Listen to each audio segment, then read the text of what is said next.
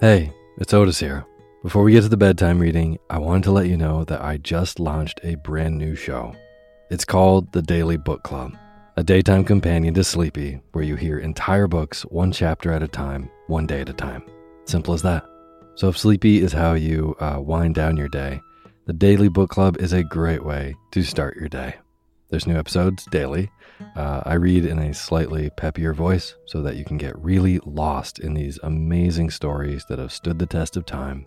Or, just like Sleepy, you can sit back and relax and zone out to a good book. The first book we'll be reading is The Enchanted April by Elizabeth von Arnim. Story is in the 1920s, four women unfulfilled with life take a chance and abscond to a dreamy medieval Italian castle. It's a story dripping with wisteria, the beauty of solitude, and an unlikely pursuit of joy in Portofino, Italy. I think that this is a perfect story for the season, and you can hear it now. Find the Daily Book Club on Spotify, Apple Podcasts, and everywhere else. This show has been a long time coming, and I'm so excited to bring you even more stories. So go subscribe to the Daily Book Club to hear what happens next. Thanks.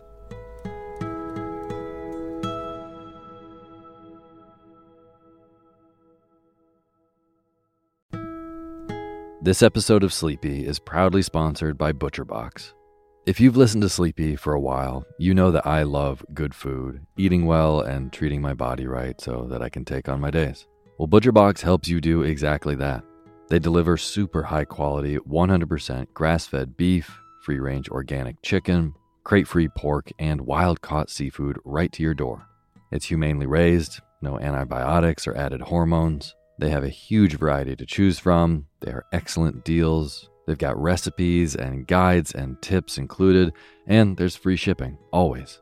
Eating well is a huge factor in getting a good night's sleep, as is sometimes saving the trip to the grocery store and taking some stress out of your daily schedule. I have been loving these deliveries for those reasons. Been cooking up their uh, steak tips with eggs in the morning, with butter and scallions and soy sauce, and I also made a delicious brine chicken roast with lemon parsley gravy. So good. The prices for this kind of quality and convenience is really impressive. Uh, yeah, ButcherBox has made me very happy. So sign up at butcherbox.com slash sleepy and get our special deal. ButcherBox is offering our listeners a free for a year offer plus an additional $20 off. Choose salmon, chicken breast, or steak tips free in every order for a year. Sign up today at butcherbox.com slash sleepy and use code SLEEPY to choose your free for a year offer. Plus, get $20 off your first order. butcherbox.com slash sleepy. Eat well, sleep well.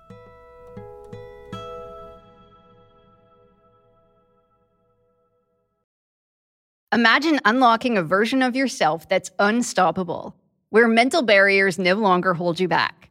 Listen to Mentally Stronger with me, Amy Morin, therapist and international bestselling author, here to guide you on a journey to reaching your greatest potential. Every Monday, I bring you into conversations with some of the most fascinating minds experts, authors, entrepreneurs, athletes, and musicians. They don't just share stories, they reveal the mental strategies that propelled them to the top. But here's the real magic. At the end of each episode, I break down their wisdom into practical therapist approved advice. In my solo episodes, I dive deep into the techniques that build mental strength. It's like having your own personal therapy session as you discover how to turn these insights into steps you can take right now. This podcast isn't just for those facing mental health challenges, it's for anyone who wants to push their limits, achieve peak performance, and truly thrive. Are you ready to unlock your full potential? Then it's time to become mentally stronger. Subscribe to Mentally Stronger with therapist Amy Morin, available wherever you love to listen to podcasts. Hey, my name's Otis Gray, and you're listening to Sleepy.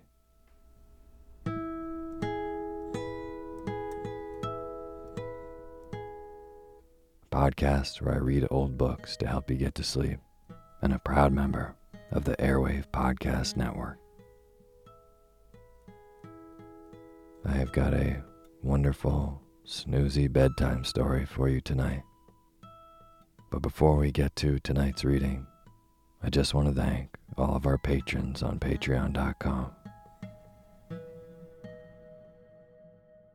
Tana Hole, Katie Downham, Paulina Kaw, Maria John, and Griffin Gilman.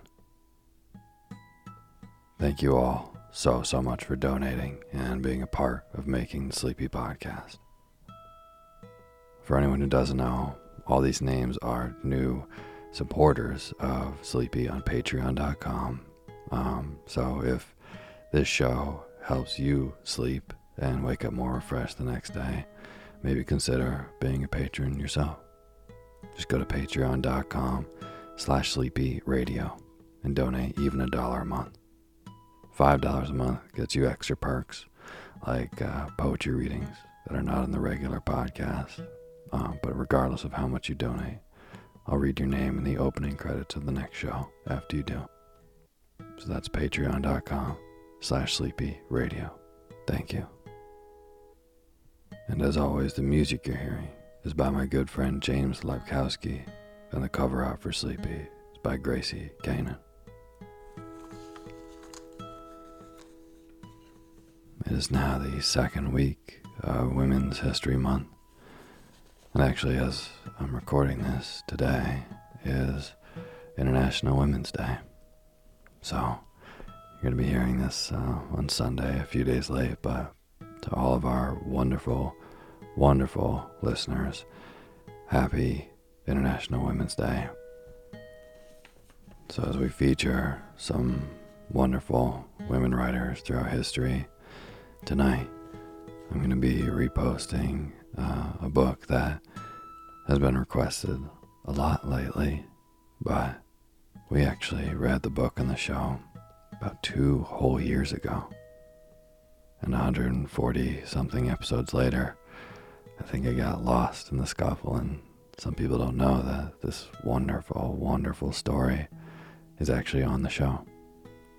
So, to bump this right up to the top of the podcast feed.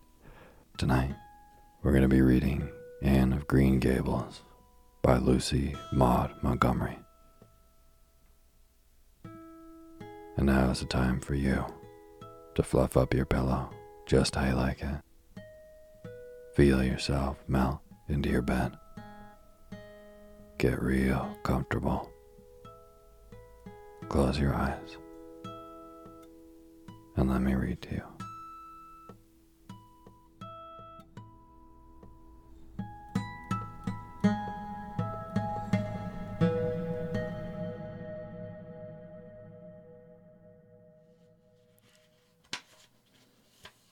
Chapter 1 Mrs. Rachel Lynde is surprised. Mrs. Rachel Lynde lived just where the Avonlea main road dipped down into a little hollow, fringed with alders and ladies' eardrops and traversed by a brook that had its source away back in the woods of the old Cuthbert place. It was reputed to be an intricate, headlong brook in its earlier course through the woods, with dark secrets of pool and cascade. But by the time it reached Lynde's Hollow, it was a quiet, well conducted little stream, for not even a brook could run past Mrs. Rachel Lynde's door without due regard for decency and decorum. It probably was conscious that Mrs. Rachel was sitting at her window, keeping a sharp eye on everything that passed, from brooks and children up, and that if she noticed anything odd or out of place, she would never rest until she had ferreted out the whys and the wherefores thereof. There are plenty of people in Avonlea and out of it who can attend closely to their neighbors' business by dint of neglecting their own. But Mrs. Rachel Lynde was one of those capable creatures who can manage their own concerns and those of other folks into a bargain. She was a notable housewife. Her work was always done, and well done. She ran the sewing circle, helped run the Sunday school, and was the strongest prop of the Church Aid Society and the Foreign Missions Auxiliary. Yet, with all this, Mrs. Rachel found abundant time to sit for hours at her kitchen window, knitting cotton warp quilts. She had knitted sixteen of them, as Avonlea housekeepers were wont to tell in awed voices, and keeping a sharp eye on the main road that crossed the hollow and wound up the steep red hill beyond. Since Avonlea uh, occupied a little triangular peninsula jutting into the go, jutting out into the Gulf of the St. Lawrence, with water on two sides of it. Anybody who went out of it or into it had to pass over the hill road and so run the unseen gauntlet of Mrs. Rachel's all seeing eye.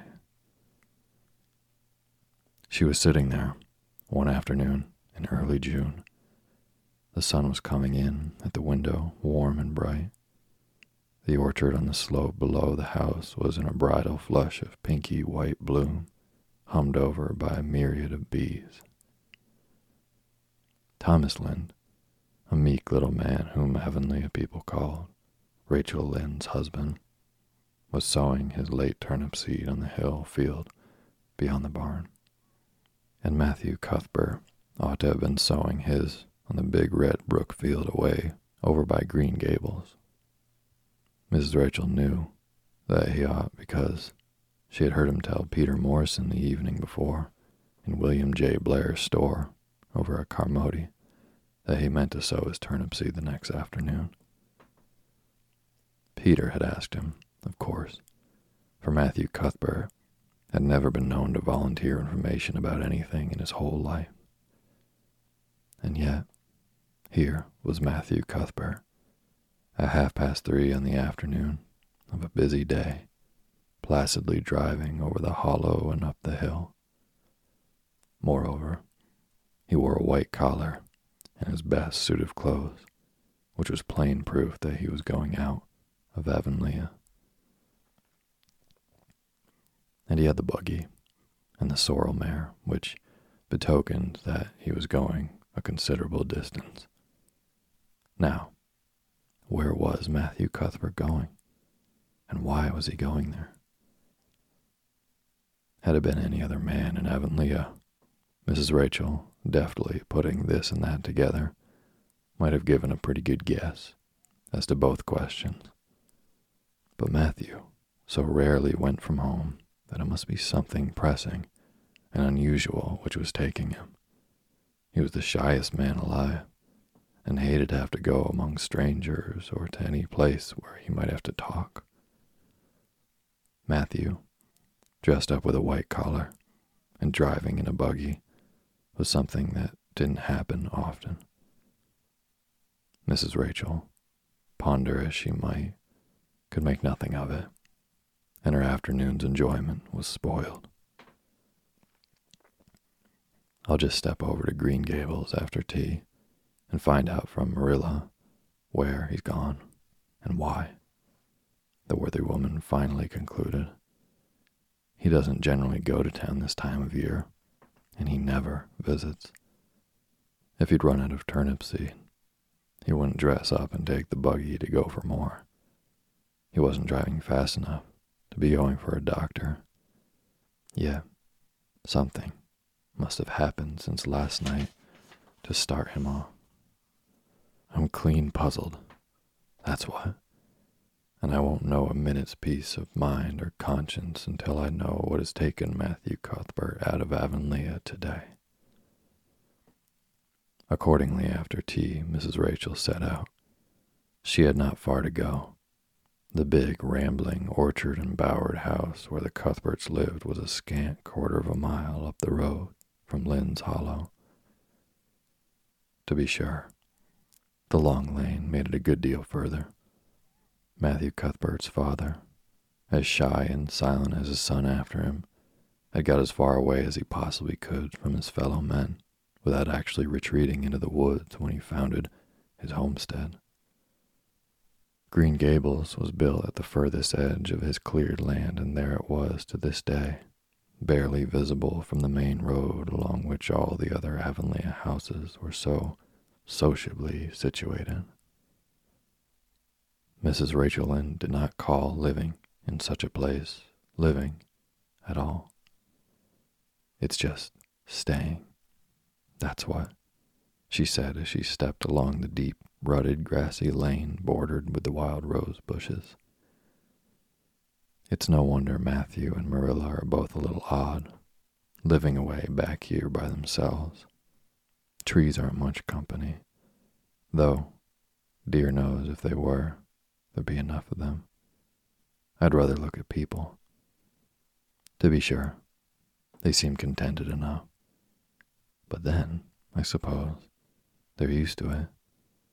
A body can get used to anything, even to being hanged, as the Irishman said. With this, Mrs. Rachel stepped out of the lane into the backyard of Green Gables. Very green and neat and precise was that yard, set about on one side with great patriarchal windows and on the other with prim Lombardies. Not a stray stick nor stone was to be seen, for Mrs. Rachel would have seen it if there had been. Privately, she was of the opinion that Marilla Cuthbert swept that yard over as often as she swept her house. One could have eaten a meal off the ground without overbrimming the proverbial peck of dirt. Mrs. Rachel rapped smartly at the kitchen door, stepped in when bidden to do so. The kitchen at Green Gables was a cheerful apartment, or would have been cheerful if it had not been so painfully clean as to give it something of an appearance of an unused parlor. Its windows looked east and west. Through the west one, looking at the backyard, came a flood of mellow June sunlight. But the east one, whence you got a glimpse of the bloom white cherry trees in the left orchard and nodding, slender birches down in the hollow by the brook, was greened over by a tangle of vines. Here sat Marilla Cuthbert, when she sat at all, always slightly distrustful of sunshine, which seemed to her too dancing and irresponsible a thing for a world which was meant to be taken seriously. And here she sat now, knitting, and the table behind her was laid for supper. Mrs. Rachel, before she had fairly closed the door, had taken mental note of everything that was on the table. There were three plates laid, so that Marilla must be expecting someone home with Matthew to tea. But the dishes were everyday dishes, and there was only crabapple preserves and one kind of cake, so that the expected company cannot be any particular company. Yet, what of Matthew's white collar and the sorrel mare? Mrs. Rachel was getting fairly dizzy with this unusual mystery about quiet, unmysterious Green Gables. Good evening, Rachel, Marilla said briskly. This is a real fine evening, isn't it? Won't you sit down? How are all your folks? Something that for a lack of any other name might be called friendship existed and always had existed between Marilla Cuthbert and Mrs. Rachel, in spite of, or perhaps because of, their dissimilarity. Marilla was a tall, thin woman, with angles and without curves. Her dark hair showed some gray streaks and was always twisted up in a hard little knot behind with two wire hairpins stuck aggressively through it. She looked like a woman of narrow experience and rigid conscience, which she was. But there was a saving something about her mouth, which, if it had been ever so slightly developed, might have been considered indicative of a sense of humor. We're all pretty well, said Mrs. Rachel, I was kind of afraid you weren't, though. When I saw Matthew starting off today, I thought maybe he was going to the doctor's. Marilla's lips twitched understandingly. She had expected Mrs. Rachel up. She had known that the sight of Matthew jaunting off so unaccountably would be too much for her neighbor's curiosity. Oh no, I'm quite well, although I had a bad headache yesterday, she said. Matthew went to Bright River. We're getting a little boy from an orphan asylum in Nova Scotia, and he's coming on the train tonight. If Marilla had said that Matthew had gone to Bright River to meet a kangaroo from Australia, Mrs. Rachel could not have been more astonished. She was actually stricken dumb for five seconds. It was unsupposable that Marilla was making fun of her, but Mrs. Rachel was almost forced to suppose it. Are you in earnest, Marilla? she demanded when voice returned to her. Yes, of course, said Marilla as if getting boys from orphan asylums in Nova Scotia were part of the usual spring work on any well regulated Avonlea farm instead of being an unheard of innovation. Mrs. Rachel felt that she had received a severe mental jolt. She thought in exclamation points. A boy, Marilla and Matthew Cuthbert, of all people, adopting a boy from an orphan asylum. Well, the world was certainly turning upside down. She would be surprised at nothing after this. Nothing. What on earth put such a notion into your head? she demanded disapprovingly. This had been done without her advice being asked, and must perforce be disproved. Well, we've been thinking about it for some time. All winter, in fact. Mrs. Alexander Spencer was up here one day before Christmas, and she said she was going to get a little girl from the asylum over in Hopeton in the spring. Her cousin lives there, and Mrs. Spencer has visited her and knows all about it. So Matthew and I have talked it over off and on ever since. We thought we'd get a boy. Matthew is getting up in years, you know. He's 60, and he isn't so spry as he once was. His heart troubles him a good deal, and you know how desperate hard it's got to be to get hired help. There's never anybody to be had but those stupid, half grown little French boys. And as soon as you do get one broke into your ways and taught something, he's up and off to the lobster canneries or the States. At first, Matthew suggested getting a Barnardo boy, but I said no flat to that. They may be all right. I'm not saying they're not. But no London street Arabs for me, I said. Give me a native born, at least. There'll be a risk, no matter who we get. But I'll feel easier in my mind and sleep sounder at night if we get a born Canadian. So in the end, we decided to ask Mr. Spencer to pick us out one when she went over to get her little girl. We heard last week she was going, so we sent her word by Richard Spencer's folks at Carmody to bring us a smart, likely boy of about 10 or 11. We decided that would be the best age, old enough to be of some use in doing chores right off and young enough to be trained up proper. We mean to give him a good home and schooling. We had a telegram from Mrs. Alexander Spencer today the mailman brought it from the station, saying they were coming in at 5:30 on the train tonight. So Matthew went to Bright River to meet him. Mrs. Spencer will drop him off there. Of course, she goes on to White Sands stations herself. Mrs. Rachel prided herself on always speaking her mind.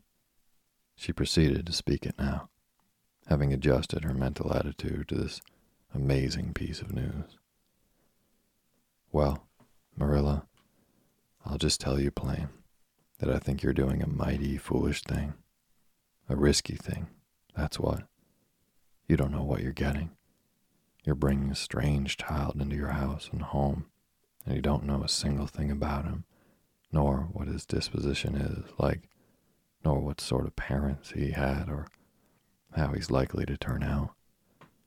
Why, it was only last week I read in the paper how a man and his wife up west of the island took a boy out of an orphan asylum and he set fire to the house at night.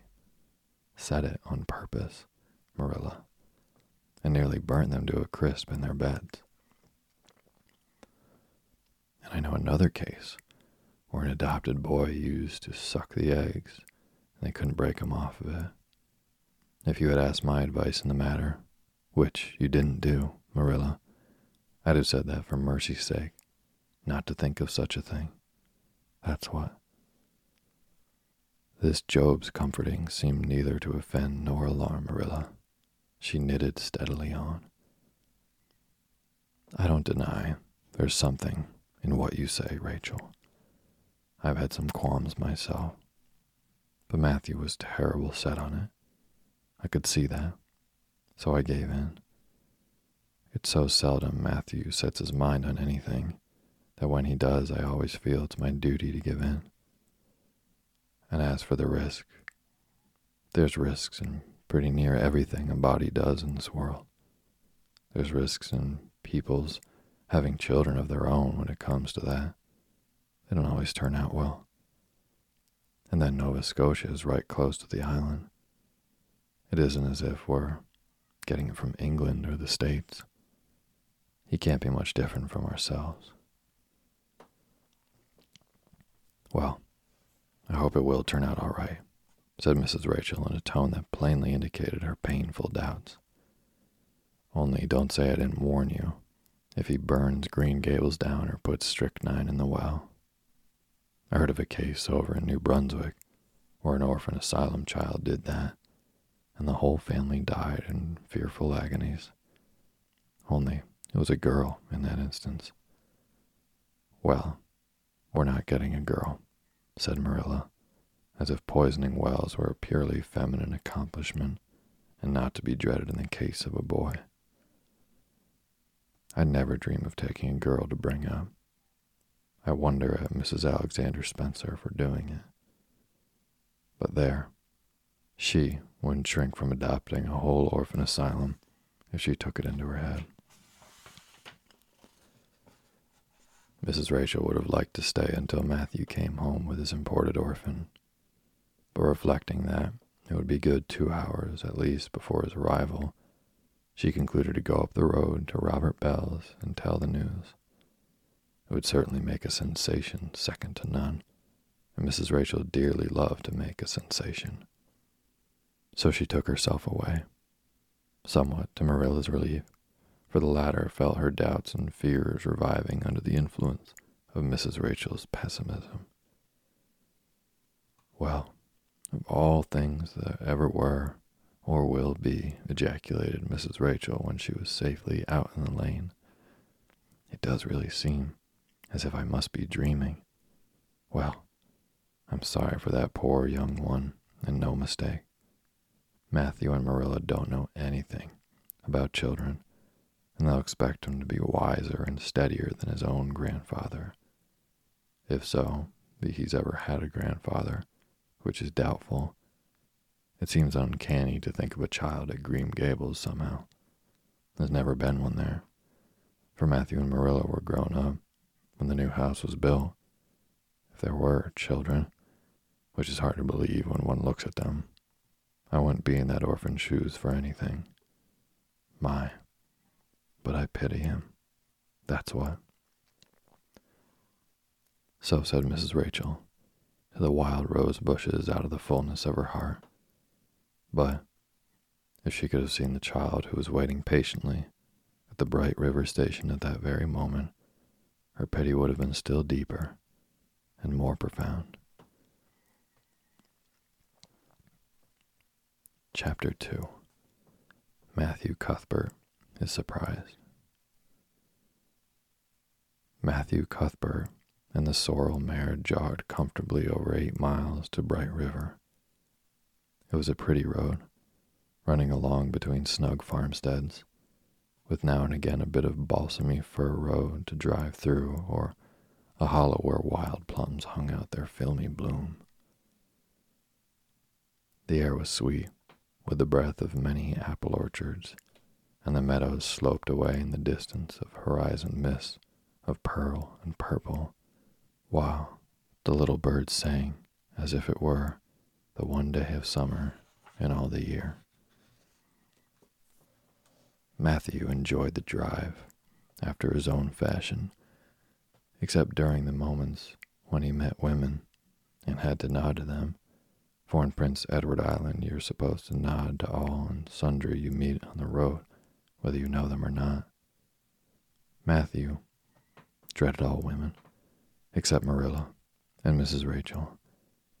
He had an uncomfortable feeling that the mysterious creatures were secretly laughing at him.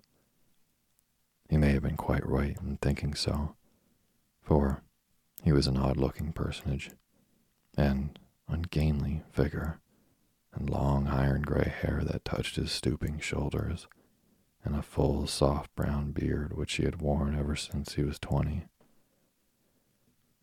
In fact, he had looked at twenty very much as he looked at sixty, lacking a little of the grayness. When he reached Bright River, there was no sign of any train. He thought he was too early, so he tied his horse in the yard of the small Bright River Hotel and went over to the station house. The long platform was almost deserted, the only living creature in sight being a girl who was sitting on a pile of shingles at the extreme end.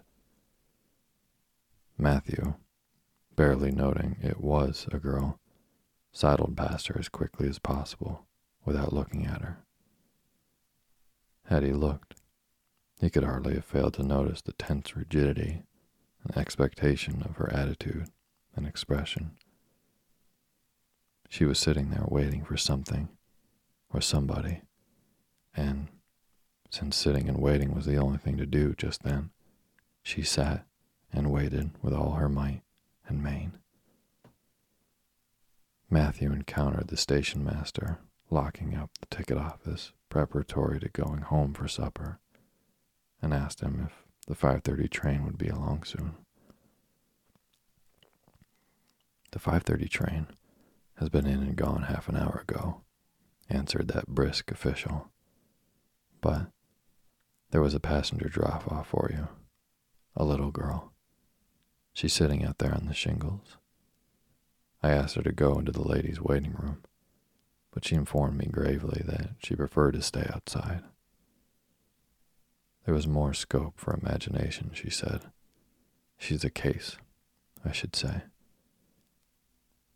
I'm not expecting a girl, said Matthew blankly. It's a boy I've come for. He should be here. Mrs. Alexander Spencer was to bring him over from Nova Scotia for me. The station master whistled. Guess there's some mistake, he said. Mrs. Spencer came off the train with that girl and gave her into my charge. Said you and your sister were adopting her from an orphan asylum and that you would be along for her presently. That's all I know about it, and I haven't got any more orphans concealed hereabouts. I don't understand, said Matthew helplessly wishing that Marilla was at hand to cope with the situation. Well, you better question the girl, said the station master carelessly. I dare say she'll be able to explain. She's got a tongue of her own, that's certain. Maybe they were out of boys of the brand you wanted. He walked jauntily away, being hungry, and the unfortunate Matthew was left to do that which was harder for him than bearding a lion in its den. Walk up to a girl, a strange girl, an orphan girl, and demand of her why she wasn't a boy. Matthew groaned in spirit as he turned about and shuffled gently down the platform toward her. She had been watching him ever since he had passed her, and she had her eyes on him now. Matthew was not looking at her and would not have seen what she was really like if he had been. But an ordinary observer would have seen this a child of about eleven, garbed in a very short, very tight, very ugly dress of yellowish gray wincey. She wore a faded brown sailor hat, and beneath the hat, extending down to her back, were two braids of very thick, decidedly red hair. Her face was small, white and thin, also much freckled. Her mouth was large, and so were her eyes, which looked green in some lights and moods of gray in others. So far, the ordinary observer, an extraordinary observer, might have seen that the chin was very pointed and pronounced, that the big eyes were full of spirit and vivacity, that the mouth was sweet lipped and expressive, and that the forehead was broad and full. In short, our discerning extraordinary observer might have concluded that no commonplace soul inhabited the body of this stray woman child of whom shy Matthew Cuthbert was so ludicrously afraid of. Matthew, however, was spared the ordeal of speaking first. For as soon as she concluded that he was coming to her, she stood up, grasping the one thin brown hand with the handle of shabby, old fashioned carpet bag. The other she held out to him. I suppose you are Mr. Matthew.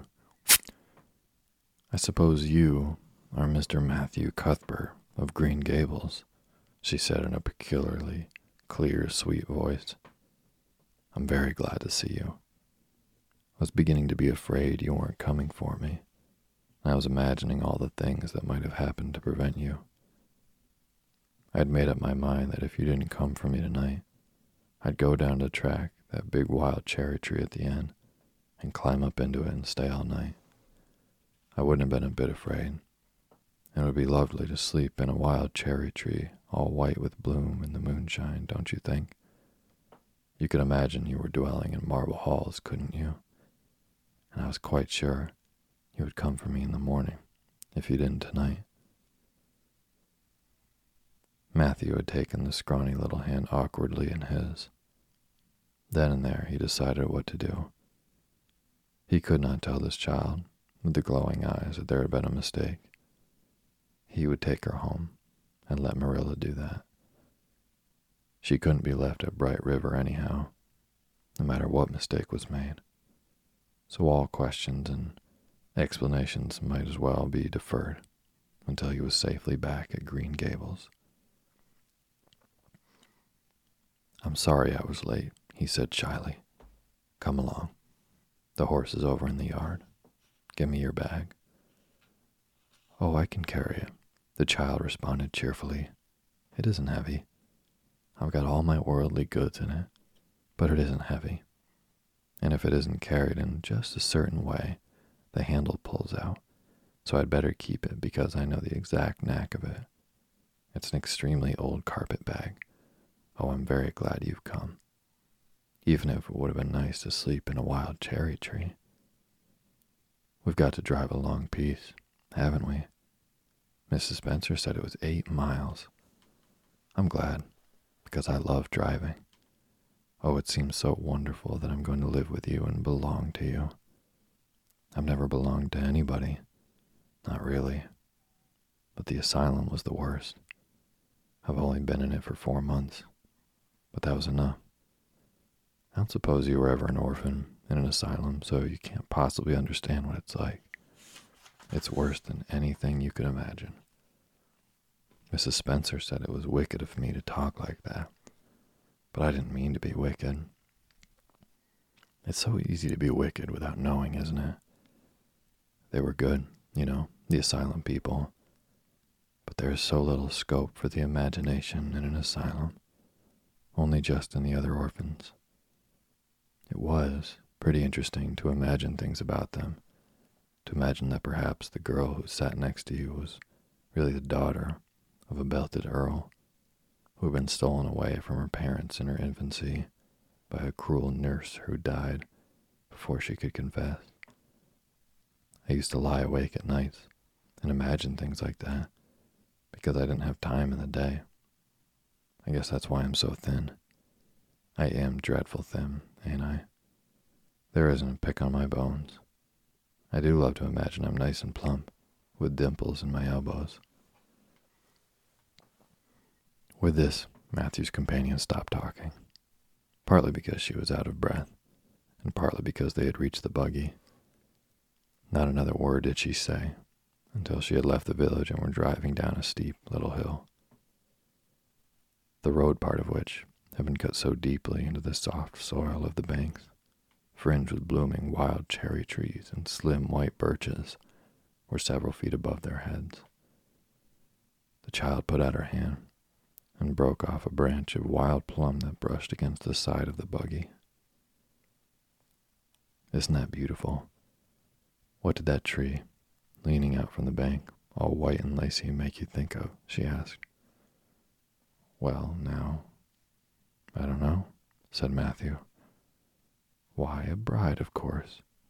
A bride all in white, with a lovely misty veil. I never seen one, but I can imagine what she would look like. I don't ever expect to be a bride myself. I'm so homely, nobody will ever want to marry me, unless it might be a foreign missionary. I suppose a foreign missionary mightn't be very particular, but I do hope that someday I shall have a white dress. That is my highest ideal of earthly bliss. I just love pretty clothes and I've never had a pretty dress in my life that I can remember. But of course, it's all the more to look forward to, isn't it? And then I can imagine that I'm dressed gorgeously. This morning when I left the asylum, I felt so ashamed because I had to wear this horrid old wincey dress. All the orphans had to wear them, you know. A merchant in Hopeton last winter donated 300 yards of wincey to the asylum. Some people said it was because he couldn't sell it. But I'd rather believe that. It was out of the kindness of his heart, wouldn't you? When we got on the train, I felt as if everybody must be looking at me and pitying me. But I just went to work and imagined that I had on the most beautiful pale blue silk dress. Because when you are imagining, you might as well imagine something worthwhile. And a big hat all flowers and nodding plumes and a gold watch and kid gloves and boots. I felt cheered up right away, and I enjoyed my trip to the island with all my might. I wasn't a bit sick coming over in the boat. Neither was Mrs. Spencer, although she generally is. She said she hadn't had time to get sick, watching to see that I didn't fall overboard. She said she never saw the beat of me for prowling about. But if it kept her from being seasick, it's a mercy I did prowl, isn't it? I wanted to see everything that was to be seen on that boat because I didn't know whether I'd ever have another opportunity. Oh, there are a lot more cherry trees all in bloom. This island is the bloomiest place. I just love it already, and I'm so glad I'm going to live here. I've always heard that Prince Edward Island was the prettiest place in the world, and I used to imagine I was living here but I never really expected I would. It's delightful when your imaginations come true, isn't it? But those red roads are so funny. When we got into the train at Charlottetown and the red roads began to flash past, I asked Mrs. Spencer what made them red, and she said she didn't know, and for pity's sake not to ask her any more questions. She said I must have asked her a thousand already. Yeah, I suppose I had to. But how are you going to find out about things if you don't ask questions? And what does make roads red? Well, I don't know, said Matthew.